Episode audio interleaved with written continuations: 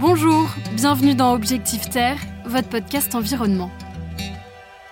C'est l'une des nouveautés de ce début d'année, l'obligation du compostage partout en France. C'est la loi. Désormais, toutes les collectivités doivent trier leurs déchets organiques. Attention, les particuliers n'y échappent pas. Alors, comment faire son compost? Quelles sont les règles? On en parle avec Cécile Bussière, porte-parole de l'association nationale Réseau Compost Citoyen. Bonjour Cécile. Bonjour Marie-Aimée. Alors tout d'abord, en, quoi consiste cette nouvelle loi? Euh, cette obligation, elle consiste à demander aux collectivités euh, de proposer aux habitants une solution pour qu'ils puissent trier chez eux euh, ces déchets alimentaires et qu'ils soient ensuite valorisés soit sous forme de compost, soit sous forme de biogaz. Selon le, on va dire la typologie euh, de, la collectivité, euh, qu'on soit en habitat euh, rural, en ville, les collectivités vont proposer des solutions adaptées. En fait, on a deux grands types de solutions.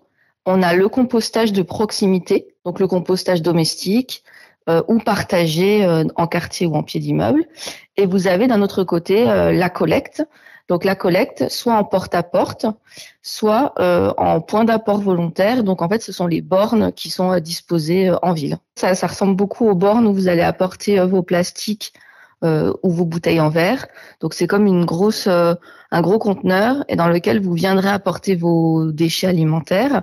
Et ensuite, ils sont collectés par camion pour être emmenés en traitement, en compostage euh, ou en méthanisation. En quoi c'est bénéfique le compostage? On met fin déjà à une aberration écologique. Quand on brûle des végétaux, qu'on brûle des déchets alimentaires, euh, en fait on brûle de l'eau. Et cette, euh, cette généralisation, elle est en fait une, chance pour la planète, pour faire retourner au sol les matières organiques, à la fois pour nourrir les sols. On sait qu'aujourd'hui, il va falloir baisser les engrais chimiques dans nos sols.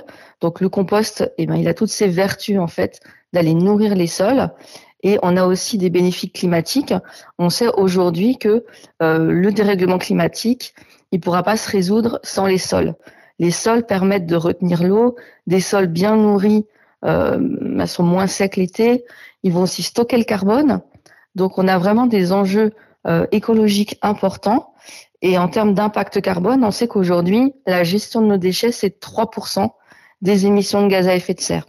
Et dans ce compost, je mets quoi alors? En général, on propose aux gens de commencer par ce qu'ils arrivent à composter le mieux, c'est-à-dire euh, les, les, épluchures, euh, peut-être les végétaux.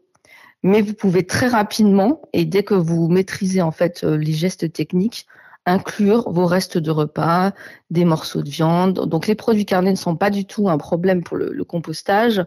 on va par contre, on va éviter un certain nombre de choses. On va éviter les litières d'animaux qui en général sont, sont interdites. Euh, il y, a, y, a, des végétaux, par exemple, comme la tombe d'herbe. On va essayer de limiter l'apport parce que c'est très humide, par exemple. Et on va toujours aussi penser à apporter la matière, ce qu'on on appelle de la matière brune ou de la matière sèche. Euh, et en fait, cet, équilibre entre carbone et azote est indispensable pour que les voilà toute la vie la vie microbiologique, tous les champignons et les petites bêtes du compost se développent et que votre compost bah, devienne en fait cette belle terre noire qui va aller nourrir vos sols. C'est quoi ces matières sèches? Donc en fait la matière sèche, ça va être essentiellement du végétal. Euh, en général, c'est ce qu'on appelle du broyat, donc ça peut être des résidus de taille de jardin. Euh, vous pouvez mettre des feuilles mortes séchées. Euh, vous pouvez aussi mettre un tout petit peu de, carton euh, euh, en, morceaux, par exemple. Il y a des personnes qui mélangent un petit peu avec de la sure de bois.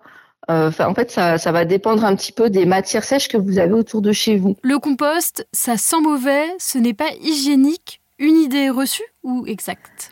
Alors, c'est plutôt une idée reçue parce qu'en fait, si ça sent mauvais dans votre bac à compost, c'est juste parce que l'équilibre qu'on disait avec la matière sèche n'est pas suffisamment fait et qui manque d'aération. Donc en fait, euh, pour ça qu'on parle des bons gestes. Hein. Quand on va aérer le compost, on va remettre de l'oxygène dedans, on va on va permettre aux matières d'être remuées et, euh, et d'être mélangées. Et en fait, rapidement, les odeurs vont disparaître. Donc les, toutes les petites nuisances qui sont associées au compost sont en général facilement rectifiables.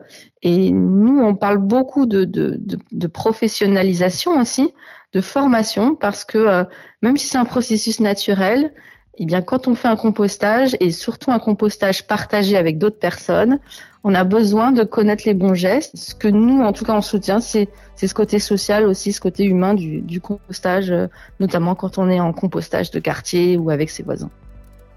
Merci Cécile. Merci Marie-Aimée. Bonne journée. Alors maintenant, vous savez, vous avez le choix, soit un compost maison dans votre jardin ou sur votre balcon, ou alors vous optez pour euh, déposer vos déchets dans les poubelles spécifiques qui sont maintenant proposées par toutes les collectivités. À bientôt pour un nouvel épisode d'Objectif Terre.